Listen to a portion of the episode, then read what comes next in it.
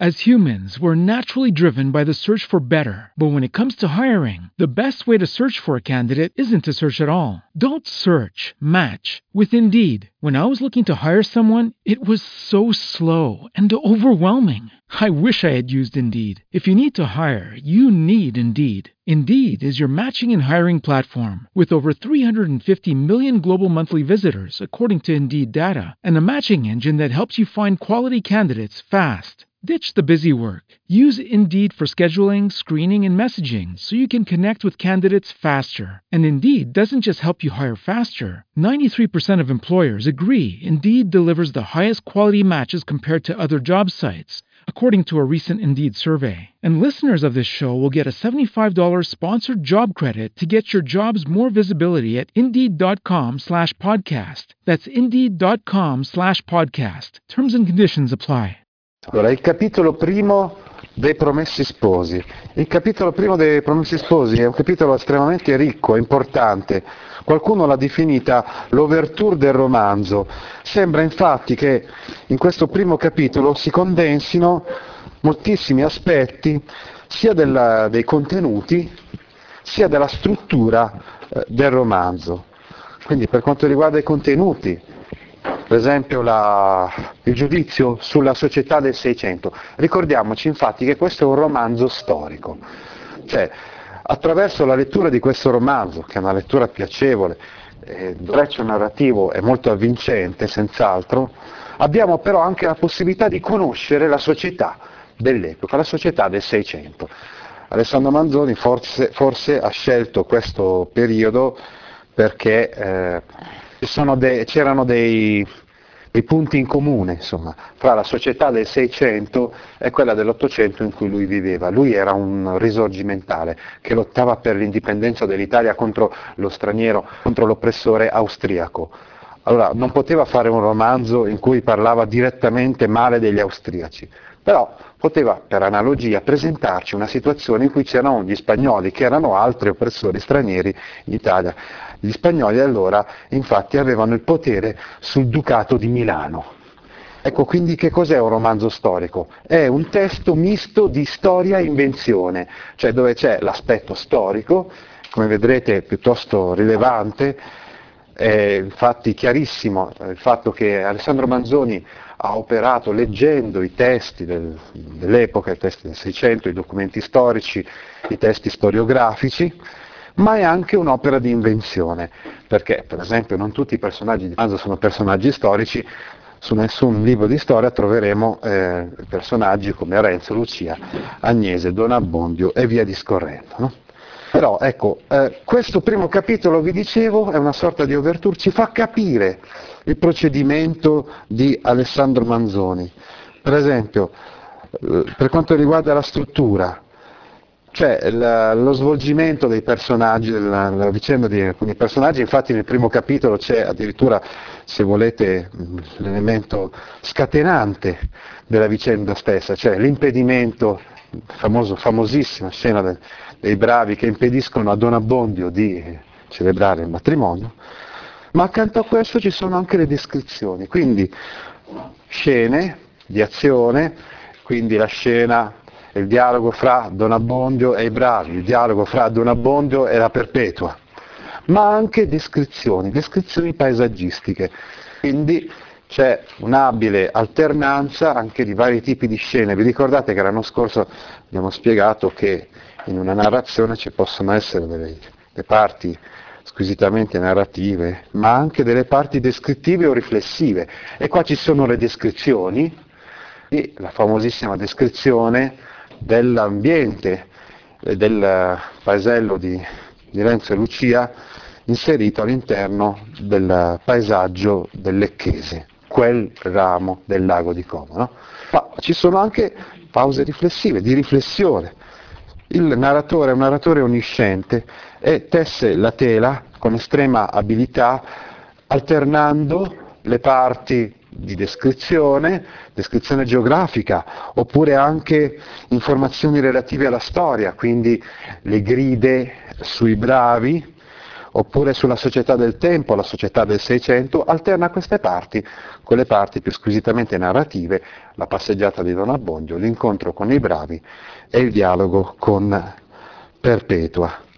Abbiamo detto che leggeremo solo alcune parti di questo capitolo, rimandiamo alla lettura integrale del capitolo che si trova sul mio sito www.gaudio.org oppure sul podcast di Alessandro Manzoni. È un inizio famoso e sembra quasi che Alessandro Manzoni conosca le tecniche cinematografiche, perché è come se lui facesse un'inquadratura dall'alto del paese, poi zoomando e, e quindi entrando la nostra attenzione sempre di più in un luogo sempre più piccolo, più ristretto, fino ad arrivare appunto alla viottola sulla quale Don Abbondio sta facendo la sua passeggiata. La descrizione, la descrizione all'inizio del primo capitolo. Andamento centripeto. Quindi cominciamo da quel ramo del lago di Como che volge a mezzogiorno, tra due catene non interrotte di monti, tutto a seni, insenature e a golfi, a seconda dello sporgere e del rientrare di quelli, e poi via via discorrendo ancora l'Adda, l'Adda che ovviamente si, come immissario del, del lago di Como, poi a un certo punto il lago si restringe fino al punto di diventare nuovamente fiume, poi dopo eh, nuovamente si, si riallarga e ritorna ad essere lago, poi la catena dei monti, catena dei monti, tra cui il Monte Resegone che si può vedere sin da lontano, sin da, dalla città di Milano, nelle giornate più limpide, una descrizione famosissima. A un certo punto Manzoni focalizza la sua attenzione sulla città di Lecco e dice infatti Lecco è la principale di quelle terre che si trovano appunto sulle sponde di questo ramo del lago di Como e dà nome a tutto il territorio. Giace poco discosto dal ponte alla riva del lago, anzi viene in parte a trovarsi nel lago stesso quando questo ingrossa. Un gran borgo al giorno d'oggi e che si incammina a diventare città. Ai tempi in cui accaddero i fatti che prendiamo a raccontare, quel borgo già considerabile era anche un castello e aveva perciò l'onore di alloggiare un comandante e il vantaggio di possedere una stabile guarnigione di soldati spagnoli. Facciamo la prima conoscenza della cosiddetta ironia manzoniana, quando dice per esempio che Lecco ha l'onore di alloggiare un comandante, il vantaggio di possedere una stabile guarnigione. Evidente l'intento ironico, non si tratta affatto di un onore o di un vantaggio, poiché questi soldati, come vedremo, vessavano, cioè opprimevano le popolazioni del posto. Dice, questi soldati spagnoli che insegnavano la modestia alle fanciulle e alle donne del paese, accarezzavano di tempo in tempo le spalle a qualche marito o a qualche padre, e sul finire dell'estate non mancava mai di spandersi nelle vigne per diradar l'uve e alleggerire ai contadini le fatiche della vendemmia. Ecco l'ironia manzoniana. Insegnavano una modestia, vuol dire che approfittavano e abusavano delle donne del paese. E se qualcuno per caso aveva qualcosa da dire, tipo non so, i padri o i mariti di queste donne, loro accarezzavano le spalle, eufemismo, ironia per dire che insomma gliela facevano pagare. E poi ancora alleggerivano il lavoro dei contadini, in realtà andavano a rubare dalla, dalla vigna l'uva. Ecco ancora dall'una all'altra di quelle terre, dall'altura alla riva, da un poggio all'altro, correvano strade e stradette. Ecco qui poi eh, mano a mano lo sguardo eh, concentrico di cui vi parlavo prima diventa, eh, cioè il movimento cambia, il movimento diventa centrifugo perché dalle strade e stradette andiamo poi ai monti e all'orizzonte. Insomma, una descrizione che adesso qui non vi faccio, ripeto, eh, voltatela poi e leggetela, insomma, integralmente, e termina alla riga 52 quando incomincia la seconda sequenza di questo importantissimo capitolo primo, che è la sequenza della passeggiata di Don Abbondio. Per una di quelle stradicciole appena descritte, queste stradicciole appena descritte, tornava bel bello dalla passeggiata verso casa sulla sera del giorno 7 novembre dell'anno 1628 Don Abbondio, curato d'una delle terre accennate di sopra. È singolare, direi, la notazione così precisa della data. È chiaro, vi è tutto un incastro di date. Il romanzo del paesello, il romanzo nel romanzo, che occupa i primi otto capitoli, si svolge in un arco di tempo estremamente abbreviato, nel giro di tre o quattro giorni. Poi invece il resto del romanzo occupa un arco di tempo molto più vasto, fino ad arrivare a due anni, o quasi due anni. No? Ecco quindi che in base a quello che poi avverrà, per esempio, è chiaro, Alessandro Manzoni ha in mente i capisaldi che lambiscono la storia dei, no- dei nostri personaggi. Capisaldi storici del nostro romanzo sono il tumulto di San Martino e la peste. Manzoni è riuscito a far rientrare la storia di Renzo, di Lucia e via discorrendo, in maniera tale però che poi, che poi Renzo si trovi l'11 di novembre a Milano, quindi nel corso del tumulto di San Martino, e poi in maniera tale che Lucia e Renzo si trovino a Milano nel corso della peste del 1630. Tenendo ritroso di qualche giorno, incastrando tutti gli avvenimenti che poi su- si succederanno nel corso di questi primi eh, capitoli, si arriva al giorno 7 di novembre. E siccome il, l'11 di novembre sarà un sabato, è chiaro che il 7 di novembre è un martedì.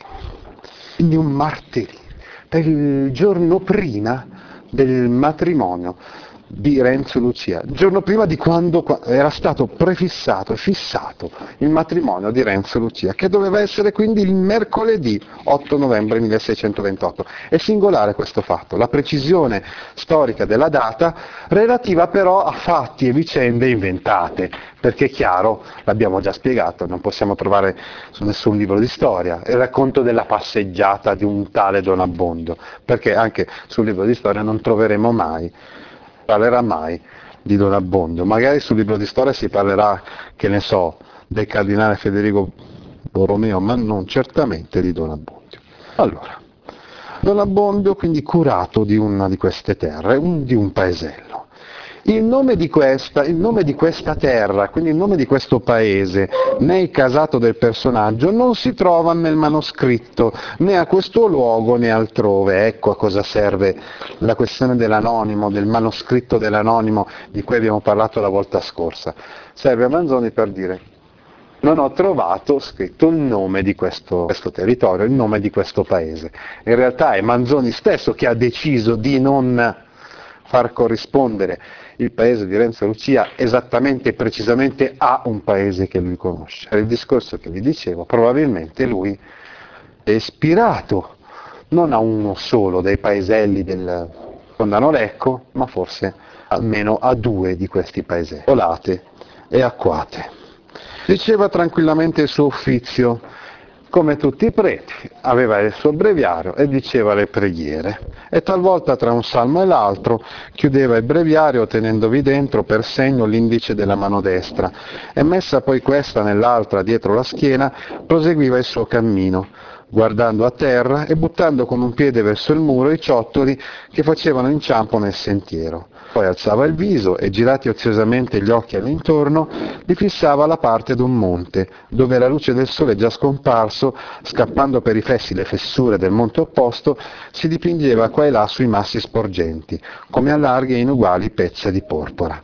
Ecco, ovviamente a noi interessa la descrizione di questo personaggio e della sua sostanziale pigrizia e lo si può intuire questo dal, dal fatto che butta con un piede verso il muro i ciotoli che fanno inciampo.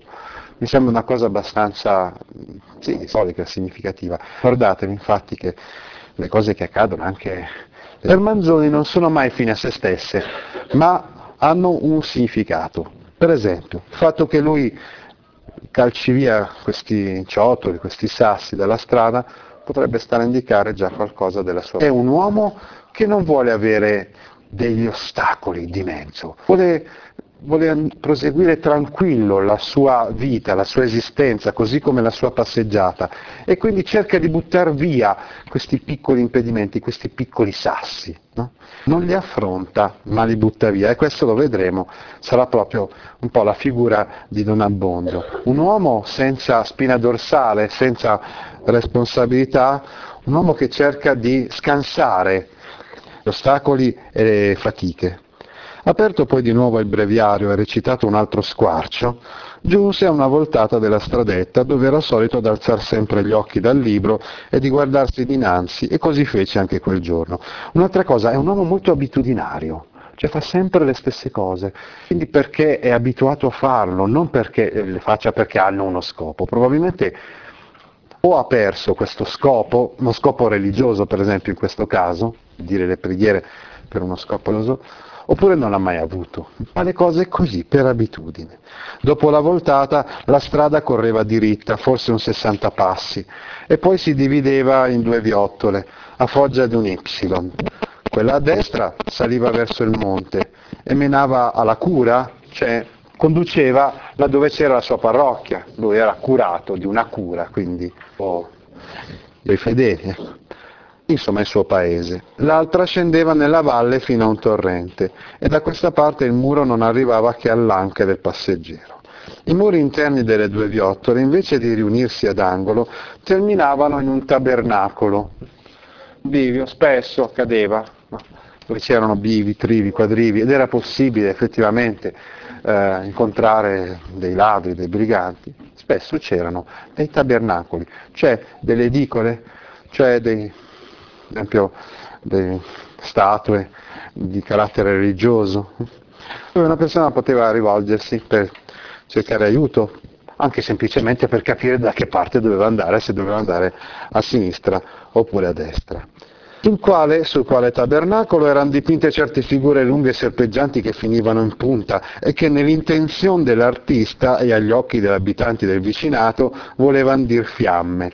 Altra ironia manzoniana, questa volta sulla fattura artistica discutibile di, alcune, di alcuni di questi manufatti, eh, questi manufatti artistici un po', un po' discutibili. Sapete che in quei secoli, soprattutto dopo ci fu le gare di eh, manifestazioni artistiche popolareggianti che assecondavano lo spirito riformatore del Concilio di Trento e quindi un ritorno alla devozione e alternate con le fiamme certe altre figure da non potersi descrivere, che volevano dire anime del purgatorio, anime e fiamme a color di mattone su un fondo bigiognolo grigio, con qualche scalcinatura qua e là. E curato, voltata la stradetta e dirizzando come era solito lo sguardo al tabernacolo, vide una cosa che non si aspettava e che non avrebbe voluto vedere.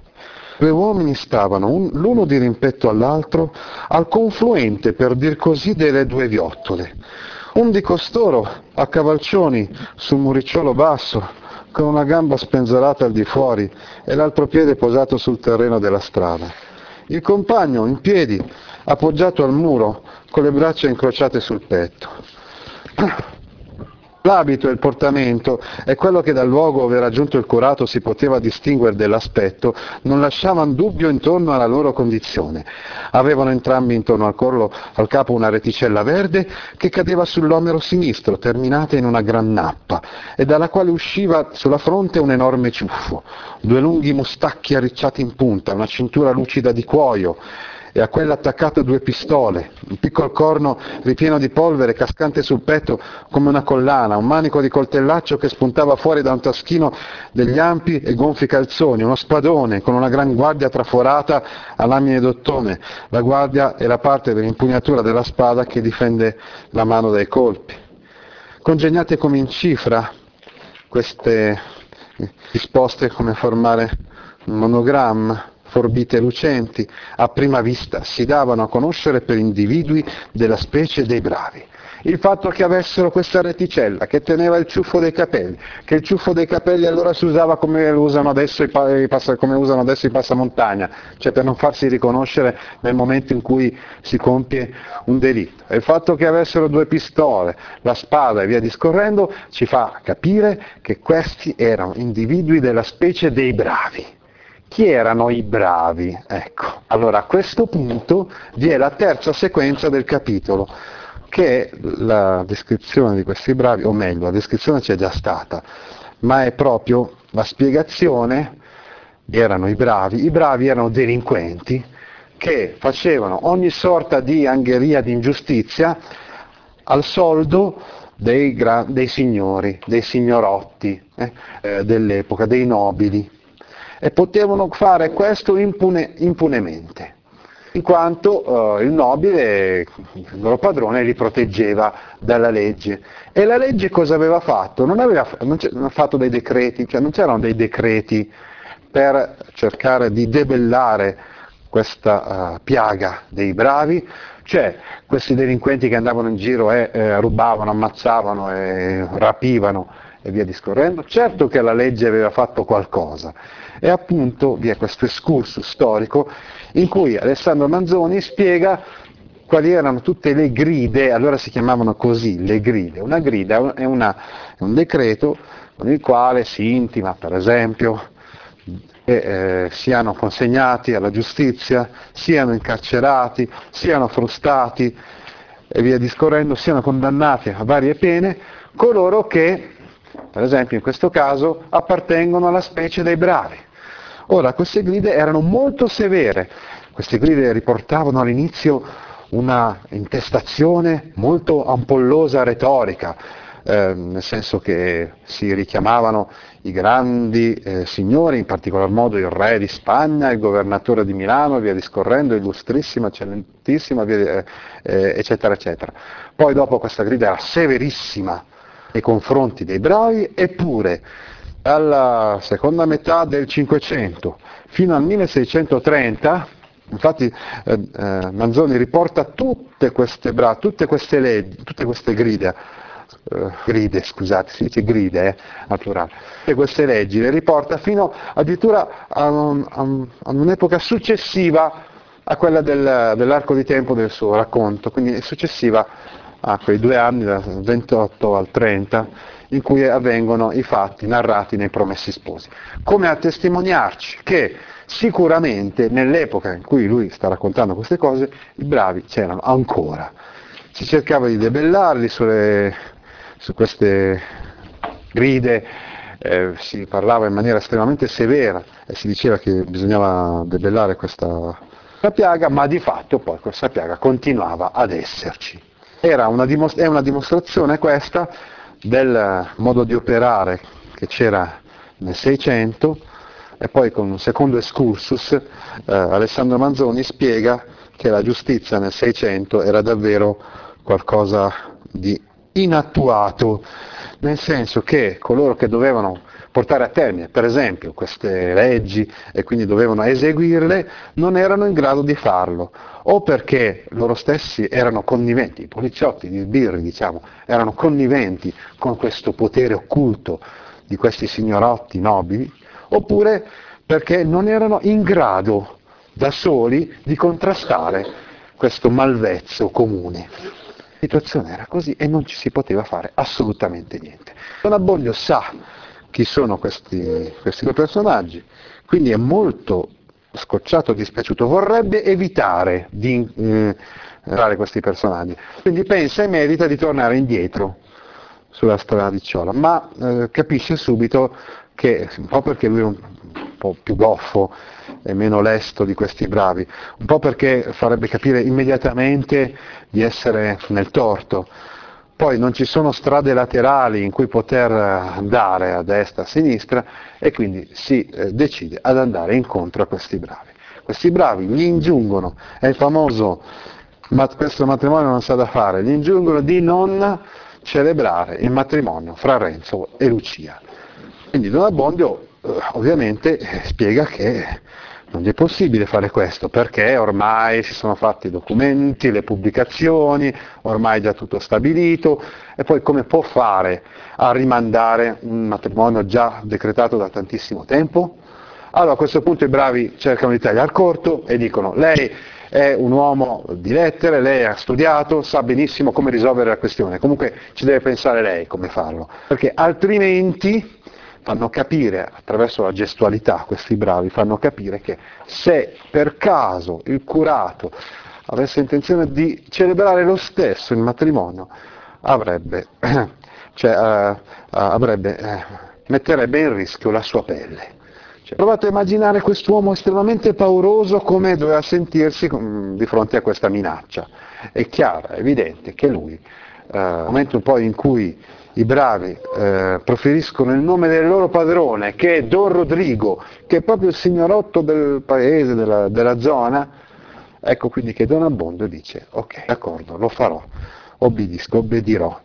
A questo punto lui cerca però di fermare questi bravi dicendogli no, però eh, ci ho ripensato, non so, eh, vediamo di trovare un compromesso, ma questi bravi se ne vanno, tanti saluti, adesso sono affari tuoi. È a questo punto che si inserisce il secondo excursus storico del primo capitolo dei Promessi Sposi. Questo excursus incomincia alla riga 249, cioè incomincia con una riflessione sul personaggio stesso di Don Abbondio. Quindi in base a tutto quello che è avvenuto nella scena precedente, quindi il colloquio di Don Abbondio con i bravi, abbiamo capito che tipo, che passa d'uomo è Don Abbondio. Don Abbondio, il lettore se n'è già avveduto, non era nato un cuor di leone. Tipico esempio di litote, visto che domani dovrò spiegare anche cos'è la, la litote. Cioè si dice una cosa negando il contrario. Insomma Don Abbondio era proprio un coniglio, era proprio una persona paurosa. E dice però non era un cuor di leone. C'è anche una metafora qui, un cuor di leone ma fin dai primi suoi anni aveva dovuto comprendere che la peggior condizione a quei tempi era quella di un animale senza artigli e senza gianne, e che pure non si sentisse inclinazione ad essere divorato. Altra metafora. Lui era come un animale senza artigli e senza gianne, ma che non voleva comunque rimetterci la pelle, cercava di barcamenarsi all'interno di questa società in cui prevaleva l'ingiustizia, cioè la legge del più forte. La forza legale non proteggeva in alcun conto l'uomo tranquillo e inoffensivo e che non avesse altri mezzi di far paura altrui. Non già che mancassero leggi e pene contro le violenze private, le leggi anzi diluviavano, i delitti erano enumerati e particolareggiati con minuta prolissità le pene pazzamente esorbitanti se non basta aumentabili quasi per ogni caso ad arbitrio del legislatore stesso di cento esecutori. È quello che era stato detto nella digressione precedente, cioè di leggi ce n'erano a iosa, per esempio leggi contro i bravi ce n'erano, erano state fatte una dopo l'altra, e sempre più severe, con grandissime pene aumentabili. Eh? Le procedure studiate soltanto a liberare il giudice da ogni cosa che, che potesse essergli di impedimento a proferire una condanna. Gli squarci che abbiamo riportati delle gride contro i bravi ne sono un piccolo ma fedele saggio. Con tutto ciò, anzi in gran parte a cagion di ciò, quelle gride ripubblicate e rinforzate di governo in governo non servivano ad altro che ad attestare ampollosamente, quindi retoricamente, l'impotenza dei loro autori. O se producevano qualche effetto immediato, era principalmente di aggiungere molte vessazioni a, a quelle che i pacifici e i deboli già soffrivano dai perturbatori.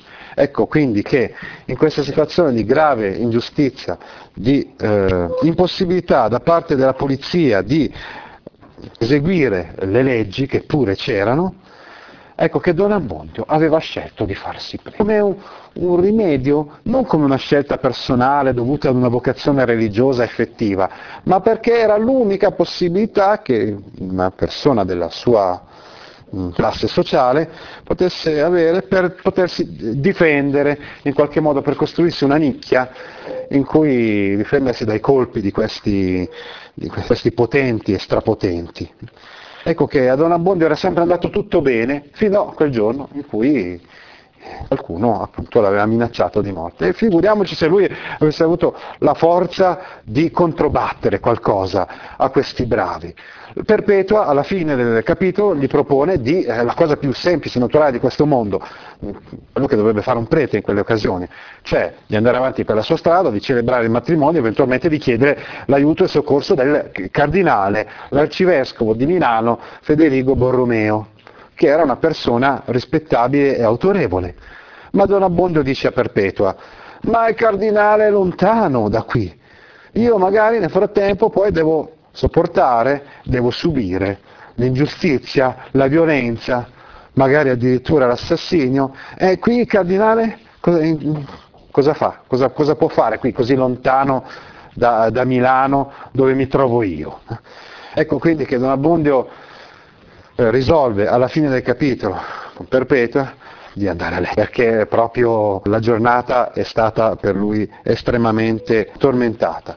E infatti vedremo la prossima volta come incomincerà proprio il secondo capitolo da questa notte tormentata di Don Abbondio, ma certamente di non seguire il suggerimento di Perpetua di, eh, di avvisare il cardinale di tutto ciò. As humans, we're naturally driven by the search for better. But when it comes to hiring, the best way to search for a candidate isn't to search at all. Don't search, match with Indeed. When I was looking to hire someone, it was so slow and overwhelming. I wish I had used Indeed. If you need to hire, you need Indeed. Indeed is your matching and hiring platform with over 350 million global monthly visitors, according to Indeed data, and a matching engine that helps you find quality candidates fast. Ditch the busy work. Use Indeed for scheduling, screening, and messaging so you can connect with candidates faster. And Indeed doesn't just help you hire faster. 93% of employers agree Indeed delivers the highest quality matches compared to other job sites, according to a recent Indeed survey. And listeners of this show will get a $75 sponsored job credit to get your jobs more visibility at Indeed.com slash podcast. That's Indeed.com slash podcast. Terms and conditions apply.